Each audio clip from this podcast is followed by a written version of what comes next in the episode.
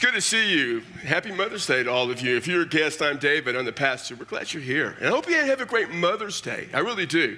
To all you moms, we appreciate you and all that you do and love you. And I know for some, Mother's Day can be a little bit tough. Maybe you've lost a mom or maybe you lost a child, recently. But it's still a great time of celebration and a time to celebrate all that happens in our life. And I was really fortunate that I had a mom who was fantastic. She was a little eccentric at times. She could do some wacko things, but she did pretty good.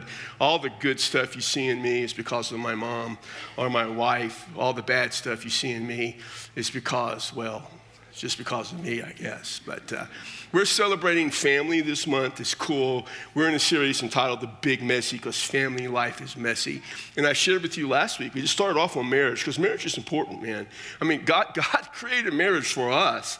And as we were in that sermon entitled, that was entitled Waiting on a Woman, because to start off, Adam was waiting on Eve. He was all alone, waiting on that woman.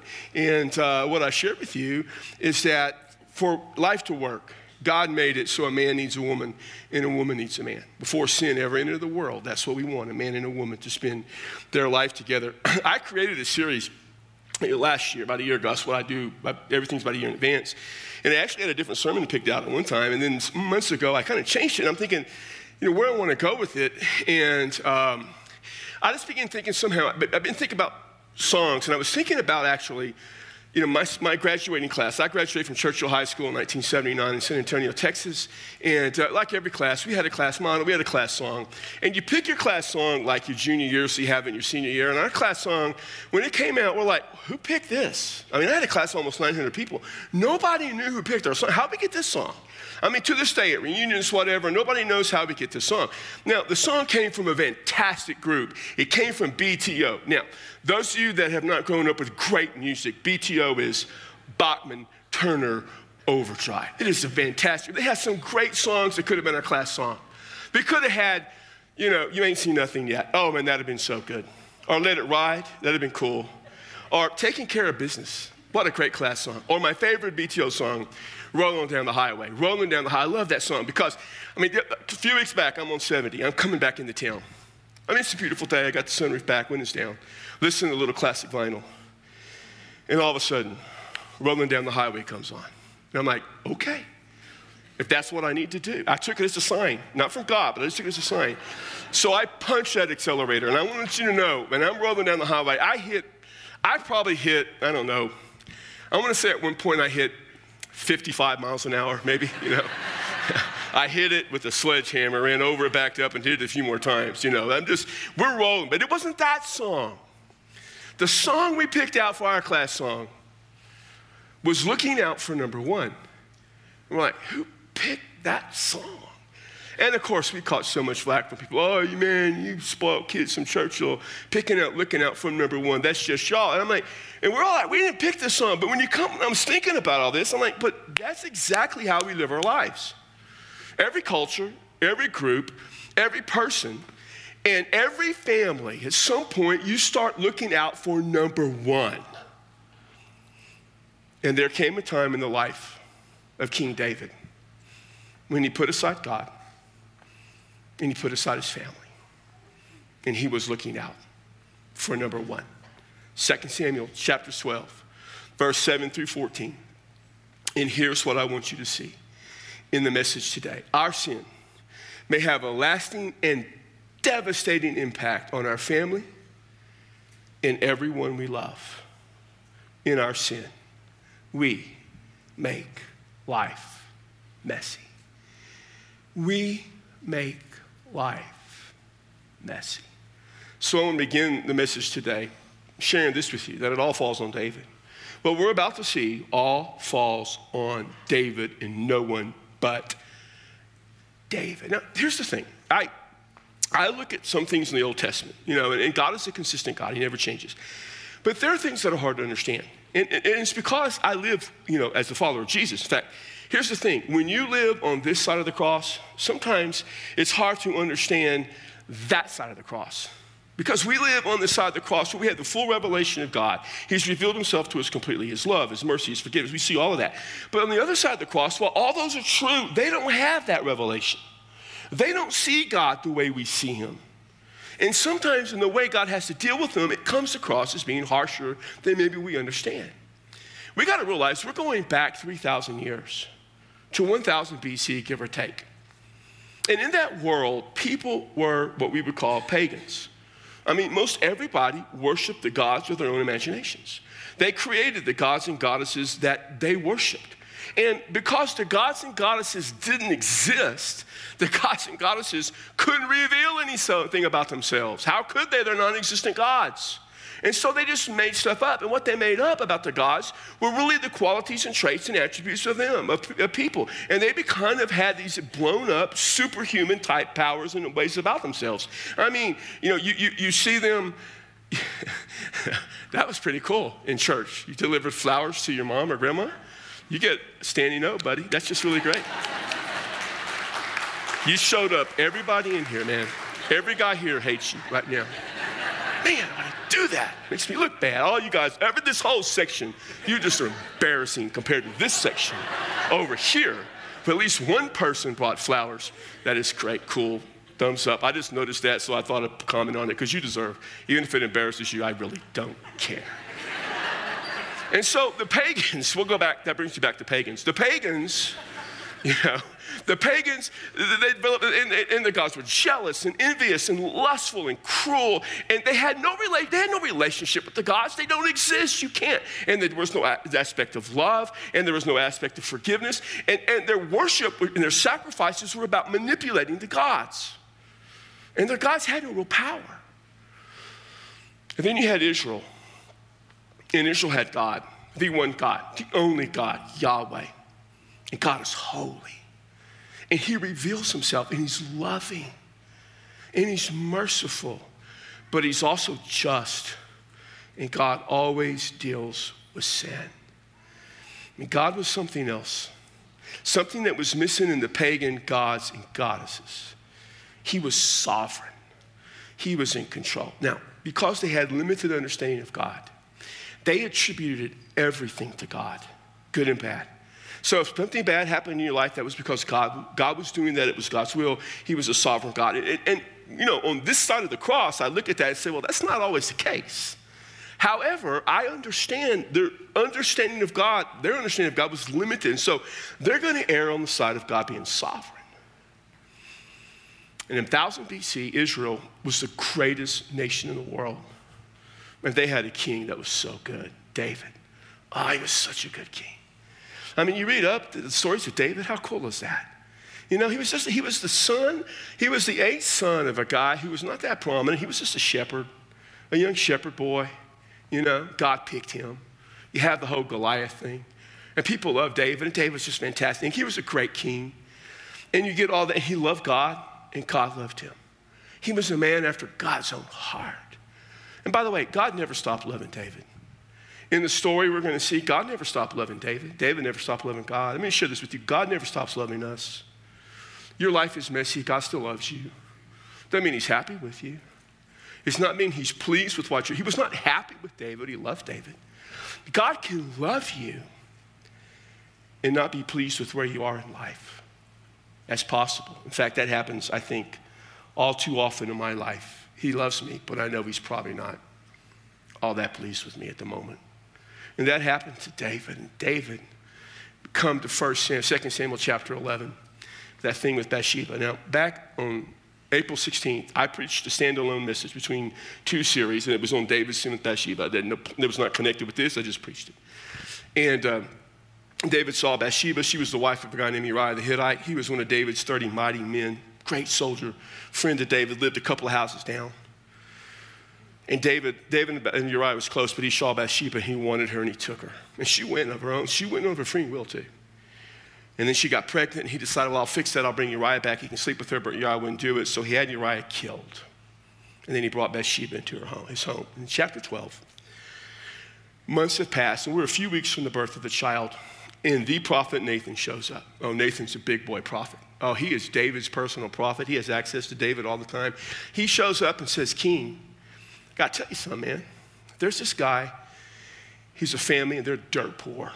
But they have this little lamb that they've raised. They love the lamb. This would strike to David, the shepherd boy. Because, man, they love their sheep are like pets, man. And they would have 100. I mean, can you imagine having 100 dogs in your house? Or some of you have cats like that, I know, man. And he said they loved the sheep. And there's the guy next door, and he had herds and flocks. He was rich. And he had a guy come visit him, and he wanted to fix a meal, so he took the little sheep, the little lamb, from the poor guy and slaughtered it. Man, David was ticked. Months of being separated from God, months of frustration, months of the turmoil, and he just blew up and said, that guy deserves to die. And he'll repay what he took fourfold over. And probably was thinking, that cat better never come in my presence. Which brings us then to verse 7. Nathan said to David, David, you are the man. Uriah had one wife, the love of his life, and you took her. And if that wasn't enough, David, you killed him. And by your own admission, David, you should die for what you did. But you will pay for it 4 times over. And then God speaks through Nathan. Thus says the Lord God of Israel, it is I. God said, it's me, David. Everything I'm about to describe is me. It didn't come from you. You didn't deserve it. You didn't earn it. You were just a poor shepherd boy. You were the 8th son of a guy with no account, man. And I brought you out of that. I anointed you king over Israel. I set you apart. It was me, David. I delivered you from the hands of Saul. When Saul was trying to kill you and you were running, he almost got you several times. But who do you think delivered you? I did. And David knew it. And David praised him. David even wrote songs about what God did. I gave you your master's house. That means like everything he had. I gave you his wives and to your care. That means everything about what Saul had came under David's authority. And I gave you the house, the kingdom of Israel and Judah. And David, if that had been too little, I would have given you anything else you wanted. I'd have given you more than these. All you had to do was ask. David, it was yours. Why then? Why, David, have you despised or looked down on or rejected the word of the Lord by doing evil in his sight? The word of the Lord. Some think it's the 10 Commandments because it's do not murder, do not commit adultery. And it's probably that in part. Some think it's the word of God as he's revealed himself to him. But I would just simply say this. The word of the Lord here probably represents the full relationship of David and God, all that God had ever shared with David. Through prayer, through song, through the prophets, through whatever. David, you've done evil. That which is morally objectionable in front of me. Why did you do that? You have struck down Uriah the Hittite. You had him killed with a sword. Then you took his wife to be your wife. Not only that, let me go back. You had him killed with the sword of the sons of Amnon. Amnon were vicious, vile, godless pagans. You had him exposed, not in an honorable death. You had him butchered by those godless pagans. You did that, David. Now, therefore, the sword will never depart from your house. There will always be violence. You read the rest of David's story. Here's violence everywhere. And before, the violence was always David fighting other people. Now the violence would come to his house. Because why? You despised me. And you took the wife of Uriah the Hittite to be your wife. You did all of this so you could take her. Well, he's not through yet. Thus saith the Lord, behold, I will raise up evil against you from your own household. Now, that doesn't mean God's going to do evil, but David brought evil into the situation. He went out, adultery, murder. He brought the evil, and God said, all right, man, you bring the evil. The evil's coming to you. Did it all the time. When the Israelites worshiped the pagan gods and goddesses of the foreign nations, he had the foreign nations come and defeat them. He said, David, you brought the evil. All right, evil's coming. It's going to come on your whole family. It's going to come from your family. I will take your wives before your eyes, and I will give them to your companion, somebody close to you. That would be your son, Absalom. He will lie with your wives in broad daylight. I'll talk about that in a minute. Indeed, you did all this secretly.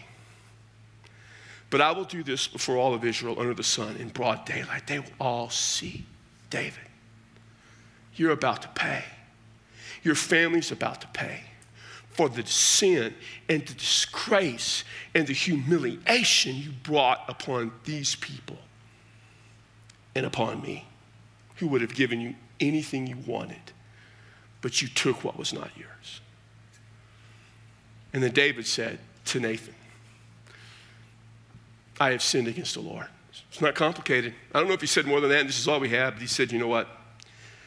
I've sinned.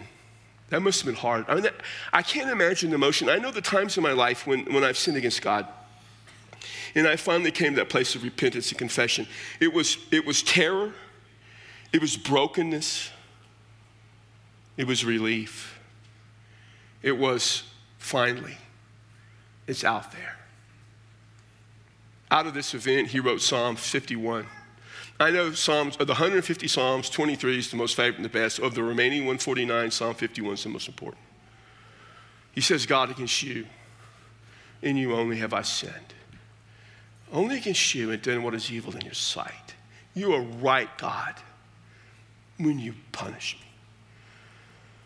He says, man, I've sinned. That is repentance. Oh, it didn't go into the elaborateness of it all. It's just, I've sinned. And he knew it. And the man after God's own heart admitted what he did. And Nathan said to David, the Lord has taken away your sin and you shall not die. He is a gracious and kind God. You deserve to die, David. You pronounced that yourself, but I'm going to take death away. Doesn't mean you're going to escape the consequences. It doesn't mean your family's going to escape the consequences. He's already declared what will happen. But David, you won't die, but however, one more thing. Because by this deed, you have been given occasion to the enemies of the Lord to blaspheme, to slander. Now understand that all those pagan nations, you know, the Israelites said, we have this one true God. David has this relationship with this God. It's an honorable God. It's a loving God. It's a moral God. It's a God that has a sense of right and wrong. You have caused them to slander you, to slander Yahweh, to slander the one true Lord, to say that God's no different than the other God, because children were a blessing. And in essence, God allowed David to do all these things and for her to have a baby and then to come into his house. I mean, they're going to say, how is Yahweh different than Molech or Chemosh or Dagon or any of those gods? They're going to slander and blaspheme because you have done this, David. The child also that is born to you will die. And that is hard. And I read that and I'm like, God, that's harsh, man. I mean, God, I understand. I love you. And I trust you, God. I do. I'm on this side of the cross. I completely trust God. But man, God, the child dying. You know, I'll be honest with you. I understand. I do. But the head understands. The heart struggles. I struggle with that.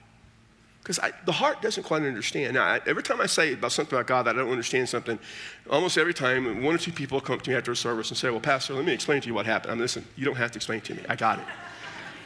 You don't need to explain. I understand what happened probably better than you do. But right here, it's hard. It's hard. Before I tell you why, let me explain what happened next. Over a period of several chapters, a lot of history is condensed. But one of David's sons, Amnon, follows the lead of his father. He had a half-sister from another wife of his dad named Tamar, and he lusted after her, and he wanted her. Now, as where David wanted Bathsheba and invited her to come, and she came willingly. He did not force himself upon her. Amnon forced himself upon Tamar.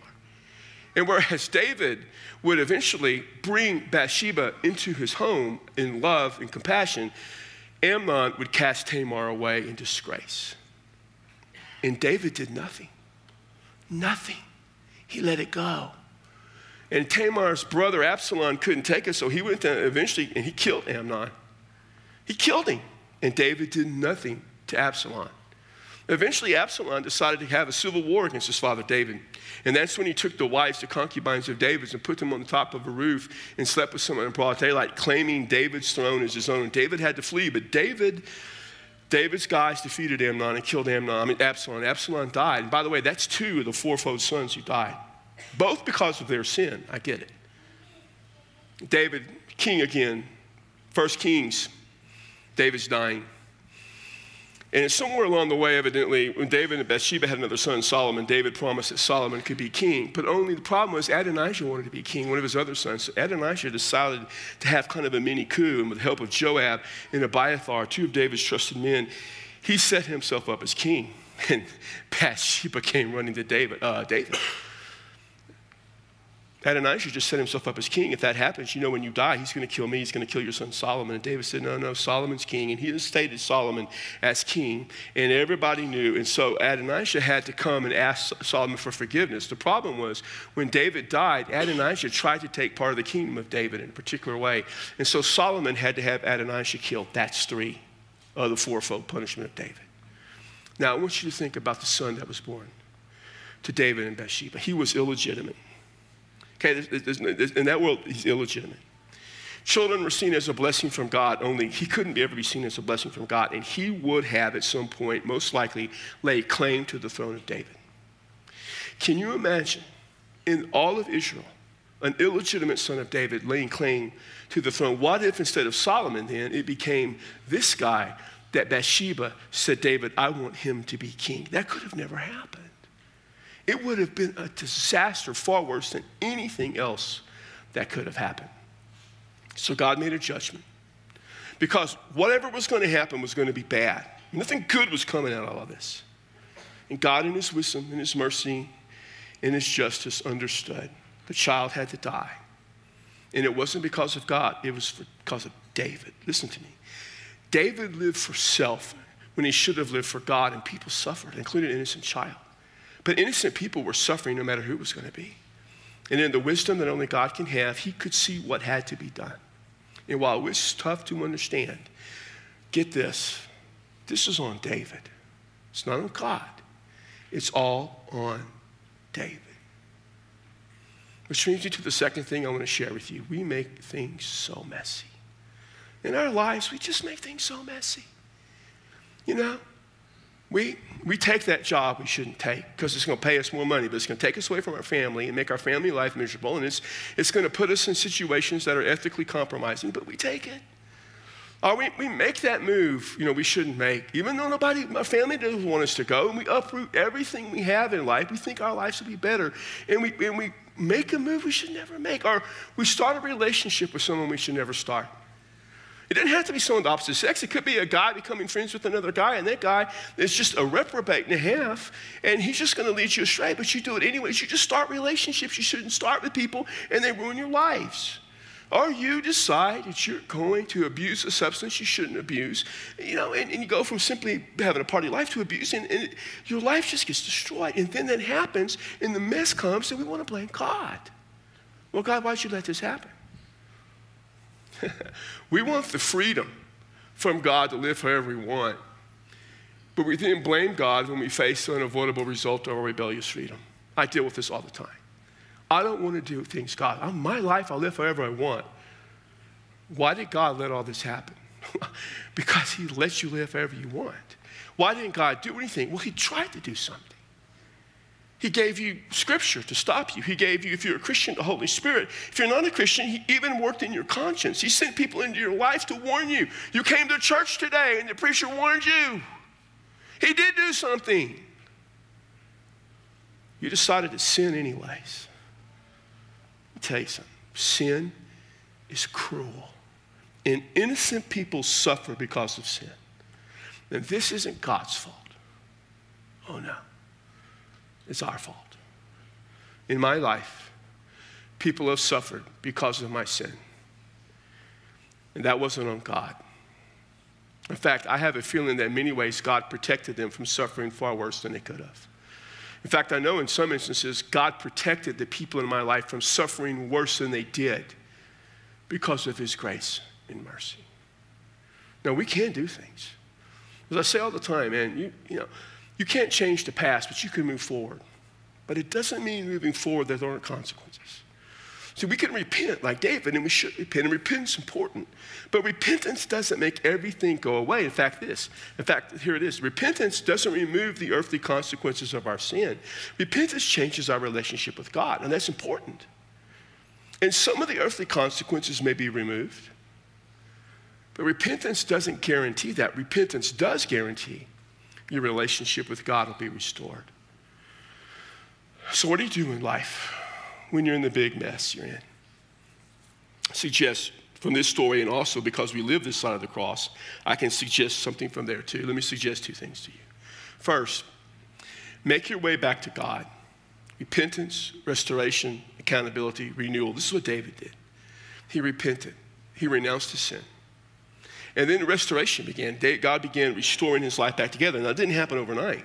You read the story of David, there was a lot of problems, but his life began to be restored. By the time you get to the end of David's life, he is fully where he needs to be as king. But there was also accountability. David accepted accountability. He did it. He was responsible for all this. You see this constantly in David. Later on in David's sin, the counting men, David said, God, I'm accountable for it. They didn't. Don't let them suffer. It's on me. At some point, you've got to be held accountable. You've got to admit you're the one that holds accountable. And that it should be you who suffer and not anyone else. And then there's also the renewal. The renewal of life. Now, renewal is different than restoration. Renewal is that relationship with God that's renewed. You know, at the times in my life where I've sinned and I've come to repentance, the renewal has been immediately. It's like the burden is gone and I look at the waters and they look so calm. My relationship with God is right where it needs to be. That's what you need in your life, to come back to God. But not only that, there's something else. You need to reconcile with those you've hurt. And with reconciliation comes forgiveness, comes responsibility and trust. You need to go to the people you've hurt and ask them to forgive you. Now, they may not forgive you, I get that, but that's on them. If you ask for forgiveness and they don't forgive you, you should not feel bad. That's not your issue anymore. You ask for forgiveness. I've had people not forgive me, but it's on them. My conscience is clear. You also need to take full responsibility. David, you know, you don't really see David as reconciling with people in this. This is more from the New Testament concept. But David didn't say, well, God, yeah, but, you know, Bathsheba was a part of this, you know. She didn't have to come to the palace. No. Full responsibility is yours. You can't in for asking forgiveness say, forgive me, but you and I did this together. It's on you. And then you have to rebuild trust. And sometimes they may never trust you. I've had couples sit there and, you know, one of them was unfaithful and the other one said, I can't ever trust them again. I'm so, okay, I get that, I understand. And the other person just has to live with that. But you still try to be someone that can be trusted. I mean, you got to build those relationships back because they matter. They're important in your life. Like I said, you can't fix everything. I get that. But from this day forward, life can be different. The next marriage can be better. You know, some of you, I know you're there. My wife's second marriage was better than her first. My wife only had one marriage. My mama's second marriage was better than her first. It was better. You can always move forward. But there's one other thing that I would share with you. Some of you are not in that mess yet, but you're thinking about it. Oh, that temptation is getting so close. And you're weighing it in your mind. Understand this. It is easier to never make the mess than to have to clean it up. It's easier not to do it. I know you want to. I get it. I'm with you. You're like, I think I can do this and it'll be okay. I may have to dodge that. I may have to finagle this. I may have to adjust a few things, but David, I think I can get away with it. Maybe. For a little while. But sooner or later, oh man, it catches you. It's better to never make the mess than to clean it up later. And so, begin the message today. Saying our sin can have lasting and devastating impact on people we love, our family. And in our sin, we make life a mess. Some of you are there today, aren't you? You made a mess of your life. What in the world can you do? Well, God loves you. Oh, he loves you. And if you're not a follower of Jesus, and I haven't talked about it, Jesus loves you. Jesus doesn't care how big a sinner you are. He still loves you. Sometimes Christians forget that Jesus loves people who don't follow him. He loves them so much that he died for them just like he died for us because we didn't follow him all the time either. And maybe the solution to your mess is going to be you got to start by coming to Jesus. I'm not saying everything gets better tomorrow, but you got to come to Jesus. Why don't you do that in your life? And some of you, it's time for you to make your way back to God and repent. Some of you need to go reconcile with someone you've hurt along the way. That's your next step. Go make that reconciliation. Some of you, you got a really good opportunity before you today to say, I'm not going to make the mess. I'm going to walk away. In a moment, I'll be here. A couple of others, people will be here. Ladies, if you'd like to talk to another woman, there'll be another woman here. And if you want to come and pray with us for yourself or come and pray for someone you love and care about, or if you want to join our church or whatever you want to do, you can do that. But remember this. Don't walk out of this place today looking out for number one, because you do that, I promise you, you will make life messy. So, Father, this is a tough passage, and I don't know that I ever fully understand it, but I know you love and care for us, and you'll take the brokenness of our life, you'll take the mess of our life, and you'll make it where it should be. You'll restore us, and you renew us, and we can have the relationship with you that matters if we will but repent of our sins. So let us repent and turn to you, and let us come to Jesus, who loves us, in his name. Amen. Would you stand? You come.